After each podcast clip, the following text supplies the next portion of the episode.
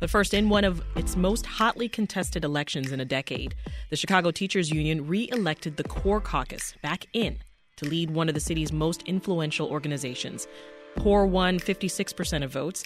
The Members First caucus received 27% of the vote, and the real caucus got 17%. The win means the CTU's VP, Stacy Davis Gates, will be CTU president for the next three years, starting this summer. And Stacy Davis Gates joins us now to talk about her priorities going forward. Great to have you back on Reset. Thank you for having me, Sasha. How are you feeling? Um, I'm feeling a little fatigued and a lot happy. I bet. Um, the democracy in the Chicago Teachers Union is unlike any um, most people have experienced is really, you know, hand to hand, one on one, school by school. And, you know, our members are very um, clear about wanting that engagement and interaction. What went through your head when you learned that final tally this weekend? Um, lots of things went through my head. Um, the first thing is that we're still in a pandemic, and leading in a pandemic has been um, a challenge especially when you know partnership is hard to come by um, what went through my head is Jackie Vaughn and Karen Lewis before me and what they've done um, to make CTU a place where the leadership of a Black woman is not um, something repulsive or singular, that it's something that is expected and available to those who want to do it. And, you know, finally, that our city and our school district is at a crossroads and it's going to need, you know, a community um, of people to um, begin remaking who we need to be in this society that has been shaped by COVID and racial injustice and disinvestment. What do you think it is that distinguished the core slate from the others? That's a good question. Um, I think what distinguishes the core caucus is our commitment to the common good. Um, in 2010, when CORE took over leadership of our school district, we were at a tipping point where um, the privatization movement could have made every single school in Chicago a charter. Um, you look at New Orleans right now, every school is a charter, and they're attempting to close even those schools in New Orleans right now. Um, so we really and truly had to fight for the soul of public education here in Chicago, and we did it in coalition with the people who live in the communities in Chicago. That sets us apart is that we see our unionism as a connection to our community and as a service to the families of the Chicago public schools. So, what are your top priorities then when you take over as the leader of this union in July? Um, I think the first thing is is revenue. We are looking at a budget um, that is less than what we need. We're in a city where our young people are telling us that they need more. Um, they have suffered through um, a pandemic that has been very impactful. Um, they have trauma, they have grief, and you know, cuts to school budgets is pretty. Um, they're gruesome, especially when people need more. Um, so we're fighting hard to hold them harmless. But we also need to ameliorate student-based budgeting.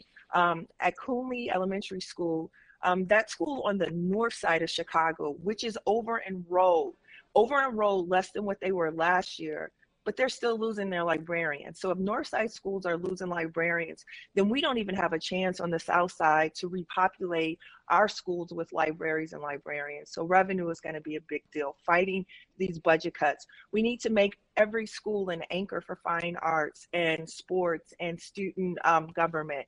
Um, children come to school because it's their social center, not because they enjoy calculus or, you know, writing a haiku. Um, but they enjoy being in spaces where they get to practice and perfect and perform, and families are drawn to that as well. So we need to make our spaces um, bigger and better. We need to make sure our elementary school day reflects best practices and not standardized tests. Um, and, you know, finally, our schools need to be safe and anti racist. 90% of the children who attend the Chicago public schools are of color.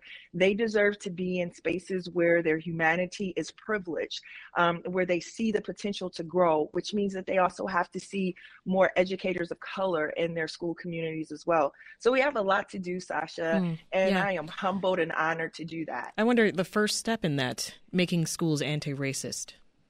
Well, I think the first step in it is that as the adults in the building, we have to demand and expect more from ourselves.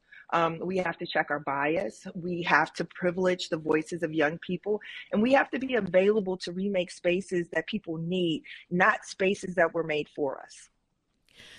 You mentioned the pandemic earlier. Uh, later this hour, we're actually going to be discussing how Chicago and Cook County appear to be moving toward high transmission of COVID 19. What does the union want when it comes to COVID safety protocols at this point? Are you on the same page well, with the district? Well, I think one of the things that we're going to have to talk about is that we're going to have to revisit what was done wrongly. Listen, um, we have schools now that are being mandated to return to masking because the school community is being overrun by COVID. Um, if we're entering into the red phase as a city, then we're also doing that in our school communities as well. Um, reporting has to become more transparent. Look, there's no short way to say this. We need more staff in the buildings because COVID is another thing that has to be managed, and that's going to require more manpower, right? So that's one. Two, we have to continue to engage in depthly and in partnership with our families on the um, the need for a um, vaccine and what that means. If you look at Dunne Elementary School, um, that school community, the teachers, the administration, the paraprofessionals, the students, they work together to increase the number of students that were um, signed up for testing and the number of students and family members who have gotten um, a vaccine. Mm-hmm. We've been begging for that partnership. And so I hope that example gives the district and the mayor an opportunity to join us in making sure our school communities are safer. Our demands have not changed. We want to stay in our school communities, which means that we have to practice mitigation. Yeah. Speaking of the mayor, how would you characterize your relationship with the mayor and, and with school district CEO Pedro Martinez? You know, Pedro um, has extended um, his hand. You know, he has family members that are members of the Chicago Teachers Union.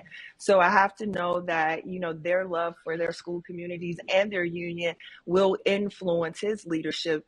Um, and so far, he has been communicative um, and we still have budget cuts. So a relationship in itself is one thing. How that translates into what people feel and receive inside of their school communities is a different thing. So yes, it is great to be able to have a conversation with a person and to make presentation of our challenges and hopefully work together to ameliorate one of them most of them and it is also a thing that these two things work together. I can't have a great relationship with Pedro and folks aren't getting what they need in our school communities. We have to do both and. So, as president, would you say this is a top priority for you to improve those relations?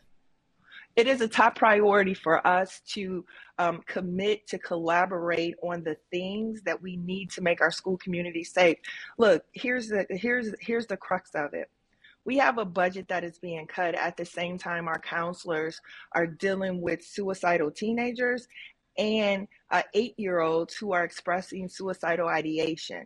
So a relationship is only as good as that eight year old receives the type of mental health care support that they need in order to be healthy. A relationship is only as good as restoring the cuts to Haines and Hibbard and Zapata right? Those relationships have to relate to and be impacted by what real people need in their school communities, not just to make Pedro or Stacy feel good. This is Reset. I'm Sasha Ann Simons, and we're talking with Stacy Davis Gates, president elect of the Chicago Teachers Union. Coming up in a few minutes, COVID cases are climbing in Cook County as a highly infectious Omicron variant spreads throughout the Midwest. So we're going to talk to an infectious disease specialist. Stacy, uh, debate over restrictive policies for teenagers, right? Like the curfew that Mayor Lightfoot set up. That's on top of mind for many parents, myself included. And Chicago school officials have said students are not to blame for everything going on. So, do you agree with the mayor's approach in this? No, I don't agree with the approach. Um, Why I'm not? a mother too. Um, well, as a mother of a teenager, I know that it that my teenager was just as impacted by this pandemic as all of the grown-ups in his life. he lacks the language and the agency to get what he needs. And so sometimes his behavior um, reflects his level of understanding, his level of power. And so, what we have to do is treat this like we treat any other real big challenge. We have to privilege it with our time, our energy, our reflection, but we also have to invest in it. In this country, when we invest in something, that means we have it as a priority. And so, I am very, um, I'm very interested in making sure that we are prioritizing their needs. And so far we haven't. So the type of um, discontent that we see playing out downtown, that discontent is also playing out in our school communities and every school community across the city. So the question is, why are we cutting school budgets? Why are we not adding more to the budgets, not just for the mental health, but for the activities that I'm talking about. How many of our elementary schools and high schools have instrumental music? How many of our high schools and our elementary schools have a well funded sports program? Tonight, Lane Tech and, and uh, uh, Brooks High Schools will square off at, um, at, the, uh, at the baseball stadium, mm-hmm. um, Wrigley Field, to play the high school championship game. The question that I have is how many more high schools aren't doing that, even competing to be there because the resources are not there? The next question is how many fundraisers that the parents at Brooks and Lane Tech even have to have in order to have equipment and uniforms. We're not investing in the good, safe spaces for our children, but we are closing them off. Look, this is a mayor that so far has a legacy of barriers, barricades, and raised bridges. What we're going to have to do in the city is demand more for our young people. They're not just hurting when you see them um, downtown. They're also hurting in our school communities. They're also hurting in their neighborhoods in Roseland and Englewood and Chatham, all over the city. And we're going to have to do better at seeing their humanity and privileging that with the resources and stop making them our enemies. They are our children. We love them. Do you foresee challenges as you try to work with the mayor's office on this? Of course we see challenges. Um, challenges are embedded in a very segregated city right? What we're seeing is a couple of things. Look i'm a high school history teacher. 1918 we have a pandemic that ravages our country. And then the very next year 1919 we have a very violent year right? A very a very traumatic year. If we are to learn anything from um, our history, it is that human emotion is complex. And when people have needs, it, it, it tends to um, manifest when government has failed to meet those needs. And right now, we're dealing with government that has refused to meet those needs. We're going to have to ask more of the government, and then we're going to have to fight for more, and then we're going to have to push for more from our government. And until we can do that, then we're going to continue to see people demand more from their government. So I would just say, like, look, young people are not our enemies. You know when when folks are running for office they keep telling us that they are our future and we have to invest in them. Well if you're looking at chicago public schools budget right now you're seeing a disinvestment in them. If you're looking at what's offered in our park district you're seeing a disinvestment from them.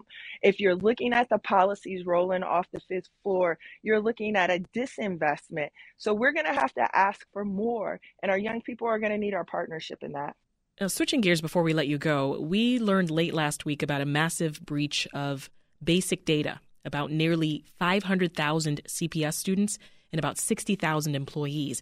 How concerned are you about this data breach? I'm uh, very concerned. Um, we're always concerned about these types of things. Look, um, you know, people make a lot about what it feels like um, the impact of the fights that the Chicago Teachers Union has with the mayor and her workers at the her executives at the school district. What people often miss is that there's a lot of incompetence and lack of thoughtfulness and complexity in the administration of the schools. Um, we got to get better we got to get better at partnering. We have to get better at seeing the workers as a critical part of this. Many of our workers, you know, yes, they're angry about it. And this is just another thing and a long list of incompetent failures over time that they've experienced. So it's difficult for them to be exactly mad at this. They know that it is disappointing. Mm-hmm. They know that this is yet another thing that they will have to absorb from the school district.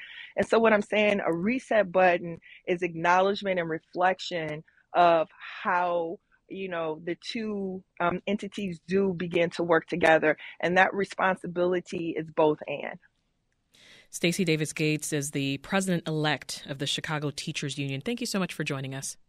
Hey, I appreciate it and thank you. Thanks for listening. I'm Sasha Ann Simons. We've got more for you on the podcast, WBEZ's Reset, wherever you listen.